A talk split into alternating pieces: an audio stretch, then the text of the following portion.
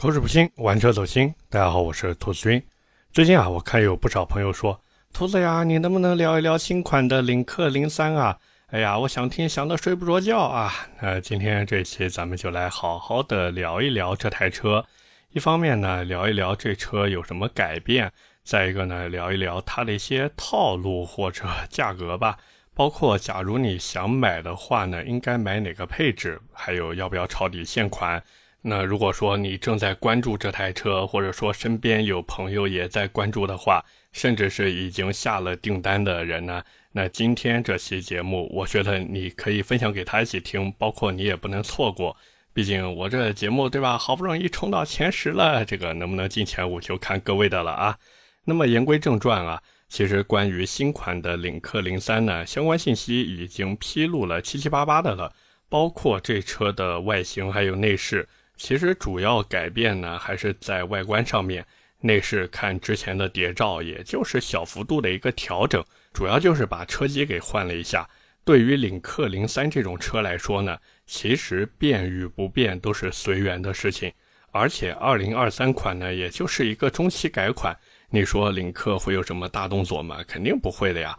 但是国产车呢，大家都知道，多多少少还是要改点东西的。所以这次外观呢也是做了一些改变，尤其是车头的设计啊，反正我是觉得还不如不改。毕竟之前好不容易才让大家看习惯这张蛤蟆脸，你现在二零二三款又把那个蛤蟆嘴给变大了，可能黑色的车子看起来还不是很明显，甚至可以说看起来还挺战斗的。但是但凡你换一个红色的车子看看。或者说看一看那个领克新的零三加，哎呀，那个别扭的呀！当然有可能是我还没看习惯啊。不过有一说一呢，这个领克的设计师确实挺难做的。你说改掉外形和内饰，贴着改款时间点去买现款的车主肯定有意见，毕竟到手之后这个新老款差距太大了。那你说不改，新款车主也有意见。我花新款的钱买了新款的车，结果看不出来是新款。这个啊，大众迈腾的车主直呼内行，哈哈，真的是换你，你愿意吗？反正我是不愿意的。所以这个领克的设计师啊，真的太难了，太难了。那撇开外形和内饰这种见仁见智的东西以外呢，这次很多人关注的重点其实就在一个地方，那就是 1.5T 车型。因为 2.0T 的动力系统呢，其实没做改变，包括零三加也是这样。到时候新款肯定也会出功率更高的那个零三加 Sign 版本嘛，但是会不会再出一个突破三百马力或者达到三百马力的零三加？这个真的不好说，因为沃尔沃是有这个技术的，毕竟当年 V 六零北极星可是留下了赫赫威名呀。或者哪怕说用上之前 T 六的那个三点零 T 动力总成也不是不行。不过这样一弄的话，就是假如真的用 T 六三点零 T 动力的话。这个车头得多重啊！当然，不管怎么说，对于新款的零三加和更强性能的版本呢，我还是很期待的。假如哪一天啊，我做这个汽车自媒体挣到一点小钱了，我高低要去买一个最强零三加回来。当然，这个扯远了啊，咱们回头呢，还是来聊这个能跑量，并且领克也想用它跑量的 1.5T 版本。那相比于之前的一点五 T 车型而言呢？这次主要有两个地方变化很大，第一个呢是把过去的三缸发动机变成了四缸发动机，第二个呢是这套四缸机不是纯燃油的，而是吉利新出的雷神混动系统之一啊之一。其实呢，在如今这个电气化的浪潮之下，这做混动真的不是什么新鲜事儿了，因为各家车企它其实都是有环保指标在那边卡着的。不过这套混动系统，我有一说一，它确实有一些看点。首先呢，就是他们把发动机来了一个向后转啊，这一点奔驰 A45S 直呼内行。没想到啊，AMG 正统继承在领克，当然这个也很好理解啊。AMG 属于奔驰，奔驰属于戴姆勒，戴姆勒的大股东是吉利，领克属于吉利，所以买一台领克等于买了一台奔驰 AMG，非常合理。当然，玩笑归玩笑啊，这个反转发动机还真的管用。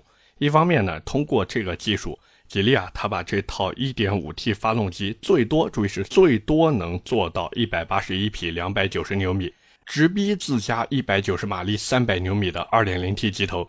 这叫什么？这就叫长江后浪推前浪，前浪说不定就会被拍死在沙滩上。哪怕你新锐同属吉利旗下，但是不好意思，我领克就是要比你聪明，比你强。可能有人会说，这种反制发动机的原理是什么？其实呢，很简单，但是要明确一点，就是这个技术只能给发动机横置布局的车子去用，因为横置发动机的车子呀，它的进排气结构是在发动机两侧的。那把发动机做一个反制以后呢，无非就是把本来进气的地方改成排气，把排气的地方改成进气，所以这么一来啊，两极反转非常的方便。而这呢，就带来一个好处，那就是可以利用风冷效应降低进气端的空气密度。什么意思呢？就是撞风啊，就那么简单，撞风，从而呢增加单位面积的含氧量，让车子这个发动机在燃烧的时候更充分，动力也更好。这个其实就类似于让你对着电风扇去呼吸，那你肯定会觉得哇，好爽呀，好舒服呀，对不对？那除了这个进气端以外呢，还有一个排气端，这个呢其实是一个重点，就是后置排气能拉开排气与发动机的距离，这样呢就能更好的散热，降低排气的温度，而且呢还能让排气直接向后排出，非常的有效率啊。当然，这个不是最有效率的方法。最有效率的排气结构呢，就是取消排气管。各位看看那些排气管怼在前叶子板两侧的赛车就知道了。或者说你下次在改装排气的时候呢，你不要装中尾段，然后发动一下车子，你就知道那个声音有多响了。不过好听是真的好听。那回归正题啊，这个反制发动机除了能让进排气更有效率以外呢，还能进一步降低发动机的一个重心。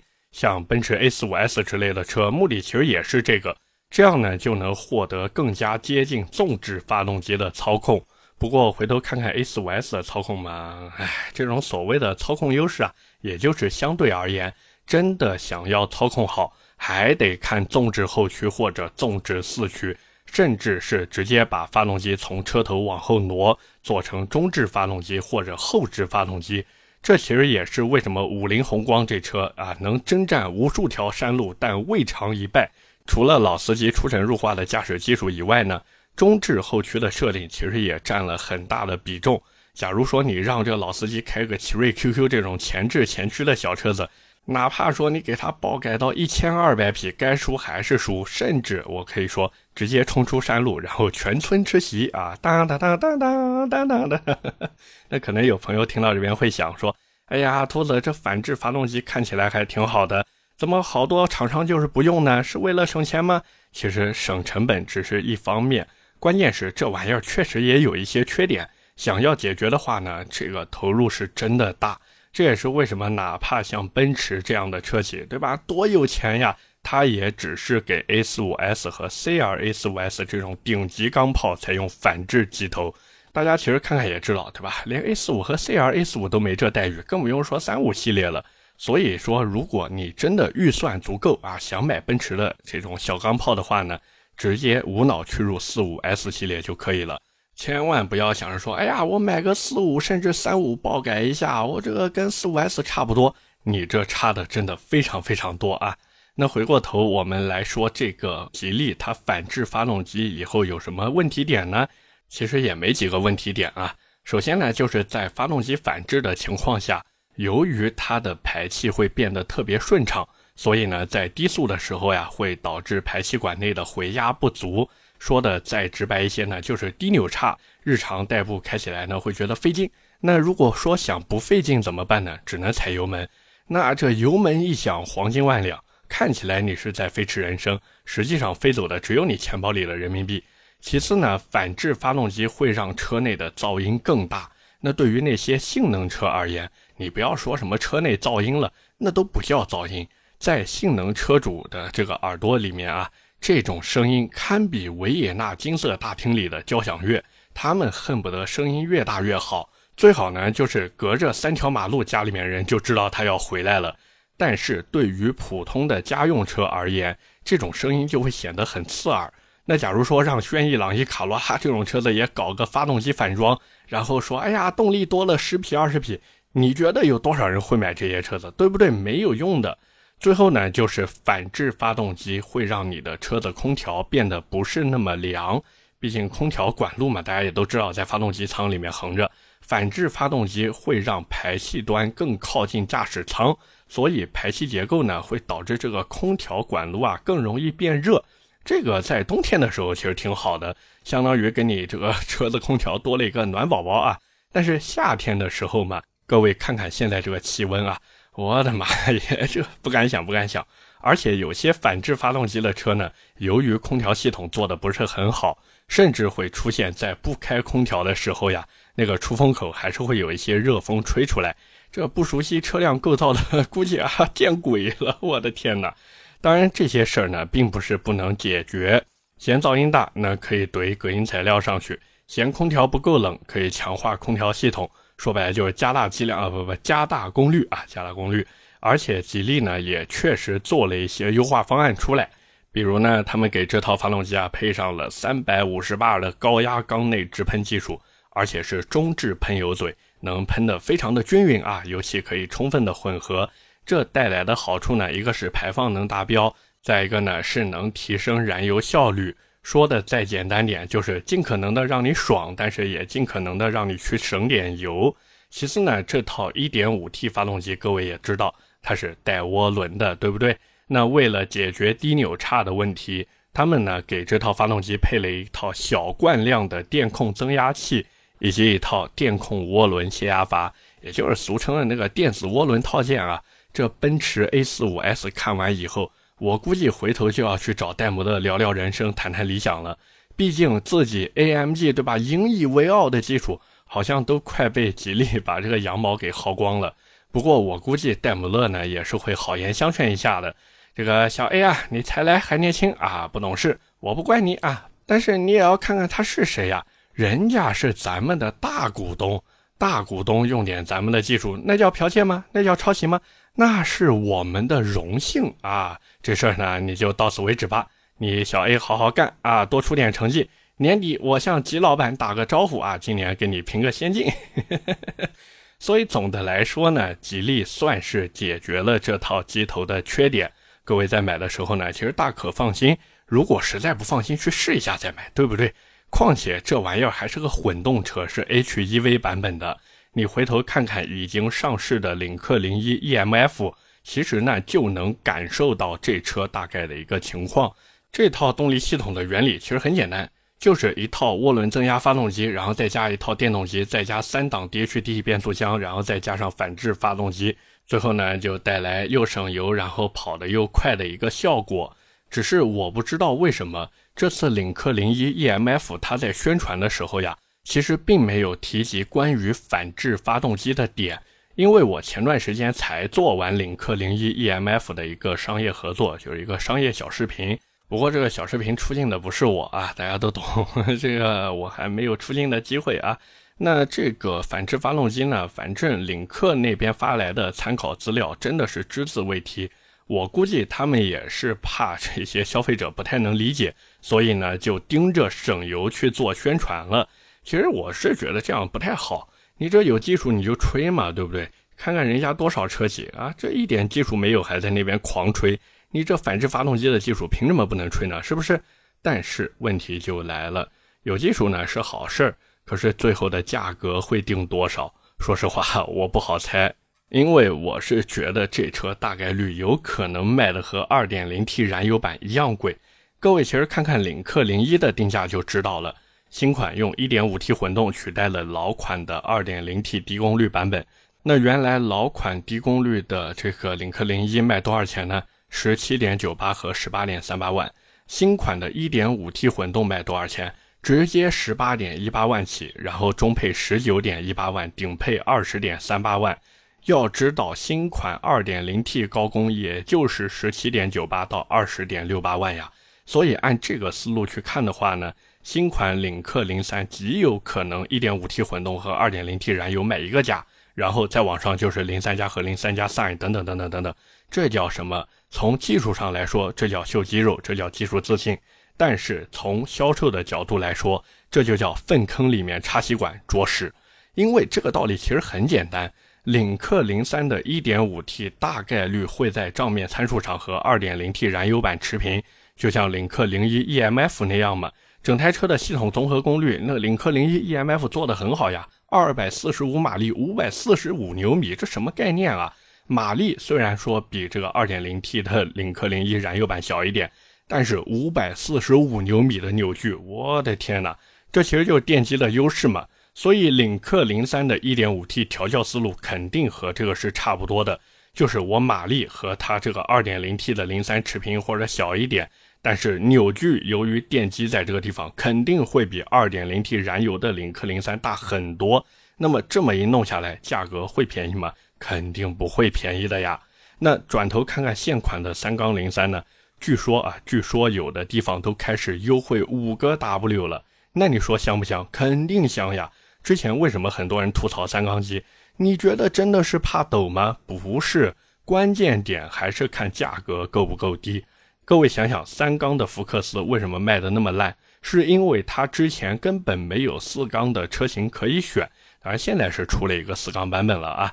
可是以前呢，对吧？但凡说他当时把锐际的动力总成挪过来，你也别说卖个二十万，对吧？毕竟锐际也没卖到那个价格，你就卖个二点零 T 领克零三的价，然后你再去看看三缸的福克斯，结合一下市场优惠，你还觉得贵吗？肯定不贵。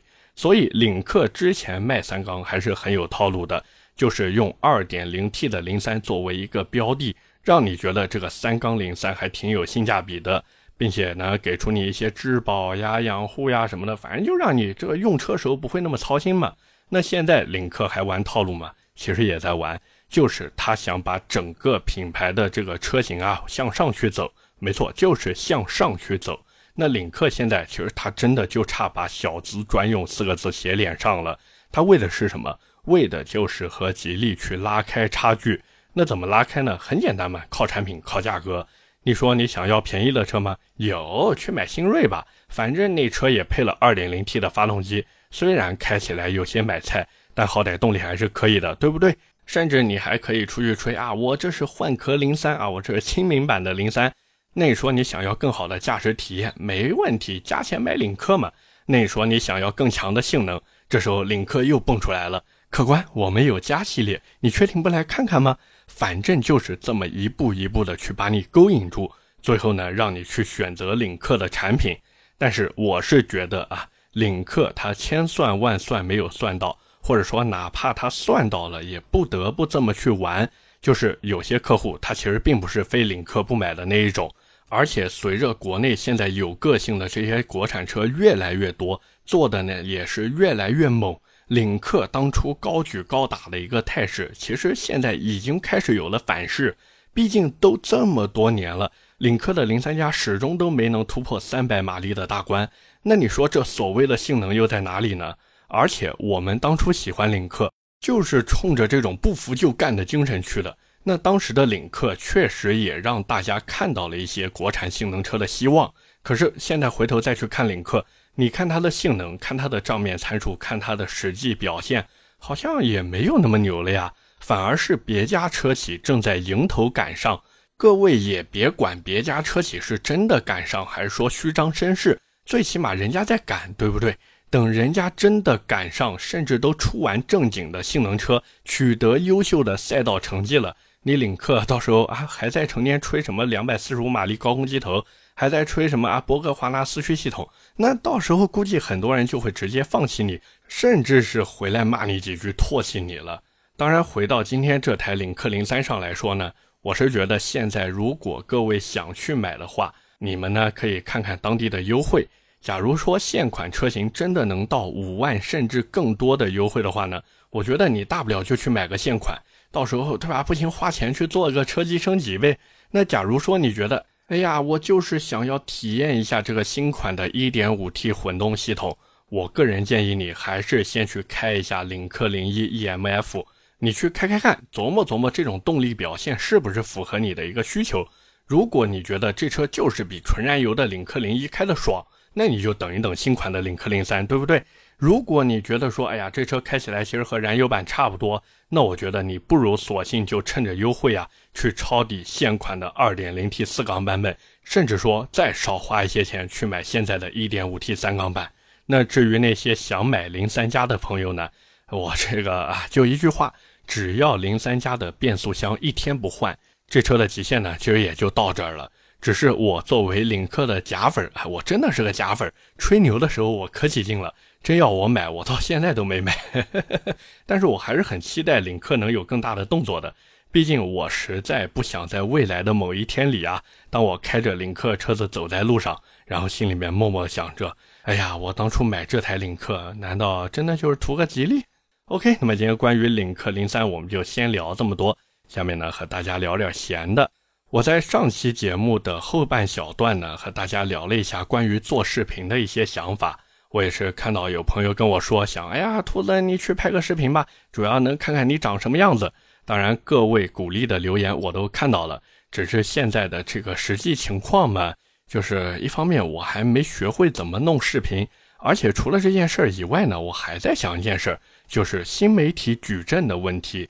这个倒不是说我想多开几个号，然后去发各种各样的东西，而是我在每一期录音的时候呢，我都要写几千个字的稿子。那这些稿子如果只是单纯的用作音频的话呢，我是觉得有点浪费。所以我就在想，是不是应该开一个公众号，同时呢，把这些音频、这些文字同步到各个垂直类的平台里面去，甚至是非垂类的平台。就比如什么头条、某车帝、某车之家、微博、B 站等等等等。但是呢，我回头看了一下，就是这事儿真的非常非常耗费时间。像我这档音频节目，其实本身就是利用业余时间在弄嘛。其实这真的已经占据了我不少的休息时间了。那如果说在做全平台同步的话呢，势必就是心力憔悴，最后呢就是本职工作也做不好，然后这档音频节目呢也做不好。更不用说什么拍视频的事情了，对不对？那怎么办呢？可能有朋友会说：“哎呀，兔子，你不行就招个人，弄个助理什么的呗。等到时候这个时机成熟了，再弄一个小工作室。”其实这个我也考虑过，但是回头我想了一下，看起来这样去弄非常的省事儿，而且找个助理也不用开特别高的工资，因为不需要他去产出内容嘛，就是把我的稿子做点配图，然后在各个平台之间进行一个同步。这个全平台发一发就可以了，但是同步之前呢，肯定是要删除一些瞎扯淡的东西，对不对？顺便呢，再给他配一部手机，万一这个运气好啊，瞎猫碰到死耗子，来点什么商业合作，那就可以让这个小助理去先做一个前期的接洽，等合作完了以后呢，再让他去催催账，是不是？反正活儿不是很重，就是要细心负责，而且呢，要有一定的文字功底和与人接洽沟通的能力。可是我回头又在想。我就算不用给那个人开特别高的工资，是不是也得开工资？那我给人家开多少钱？我现在一个月能挣多少钱？我的房租水电要多少钱？本来我只是一个内容的创作者，我需要做的就是让各位能听到更好的内容。那假如说我把这个工作室开起来的话，或者哪怕只是招一个小助理，但是我需要考虑的更多的是企业经营的事情了，包括人员的管理。对吧？我最起码我要管一个小助理吧，那还有一个内容的创作，对不对？我这个人还是这在资金方面挺没安全感的。我这要单独出来做，我可能真的每天为了这个钱的事愁得睡不着觉。那到时候这个内容上面创作可能真的会受到影响。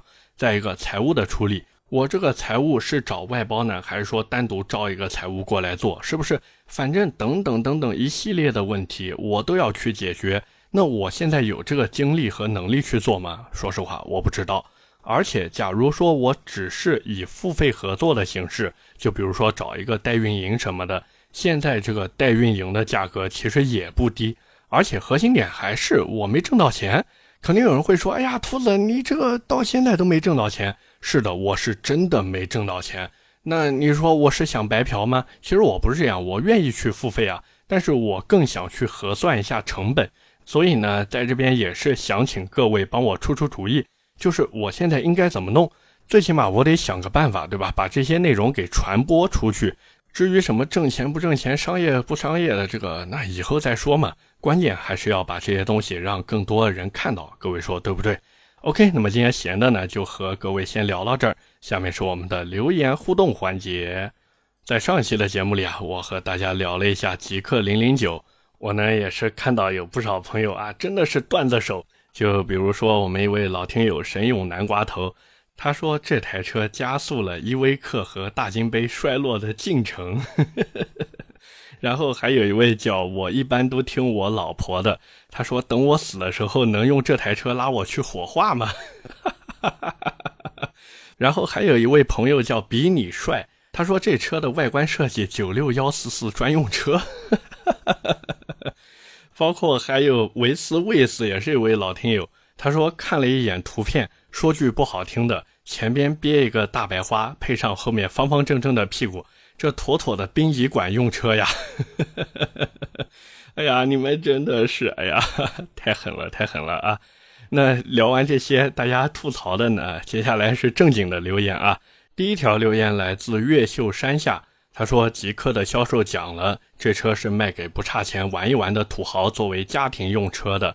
这个呢，其实我也同意，因为我跟极客的朋友也联系了一下，他的预估呢和你说的是差不多的。那估计销售那边也是统一了这个销售话术和口径吧。那再一个呢，他问说，奥迪 A6L 二零二三款出来了，预计几个月后能给到七到八折，因为现在二零二二款已经七到八折甩卖了。”这车呢，我觉得一年以后吧，一年以后差不多了。下一条留言来自爱吃腊肉的猎鹰，他说：“兔子雪佛兰创酷大概优惠多少可以入手？到明年七月会优惠个两三万吗？”其实我是觉得买创酷真的不如买威朗 Pro。你买创酷，其实它无非就是底盘比威朗 Pro 高那么一点点而已，整体的三大件是差不多的东西。那现在威朗 Pro 优惠多少钱啊？五万呀，兄弟们，五万呀！我的天哪！你说现在不去抄底威朗 Pro，去等那个创酷降价？哎呀，真的是拿自己时间不当时间吗？如果说你真的想要买一台这种入门紧凑级 SUV 的话，我是觉得不如看看国产，真的不如看看国产。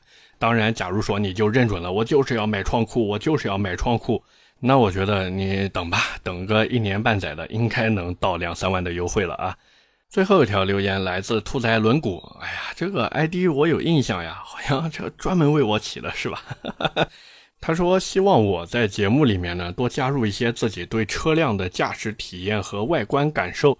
这个其实我之前也有考虑过，但是外观感受还有驾驶体验其实是一个非常非常主观的东西，而且每个人的用车需求是不一样的。所以，对于这车的驾驶感受评判也是不一样的。举个最简单的例子就知道了。就比如说，我觉得，哎，野马这车还是挺好开的。但是有的人他就觉得，哎呀，这车很不好开呀，车头那么长，这个视线受阻那么严重。还有这车它的这个老款，尤其是像我这种老款啊，配的还是通用第三代六 AT 变速箱。这个顿挫感啊，一点都不舒服，更不用说这车看上去能坐四个人，实际上只能坐两个人，对不对？所以说每个人他的需求点不一样，那他对于车辆的评判也不一样，包括还有车辆好看还是不好看，这个其实也是非常非常主观的事情。就像我觉得新款的 M3 和 M4 那简直丑到天际了，但是就是有人觉得说，哎呀，这个造型多犀利啊，多好看呀。所以我是不太愿意在一些主观性方面特别强的地方去费过多的笔墨，但是有时候呢，我也会吐槽两句，对吧？就比如现在这个马上要出的二零二三款领克零三，我是觉得长得真的不如现款好看。当然，对于你的建议呢，我也是虚心接受。我以后呢，也是会尽可能的加入一些我对于一些车辆的驾驶体验，还有一些外观内饰方面的感受，好不好？OK，那么以上就是我们今天这期节目的全部内容了，也是感谢各位的收听和陪伴。我的节目会在每周二和每周四更新，点赞、评论、转发是对我最大的支持。各位如果还有什么想听的车或者想聊的话题，也欢迎在下方评论区留言。我们下期节目接着聊，拜拜。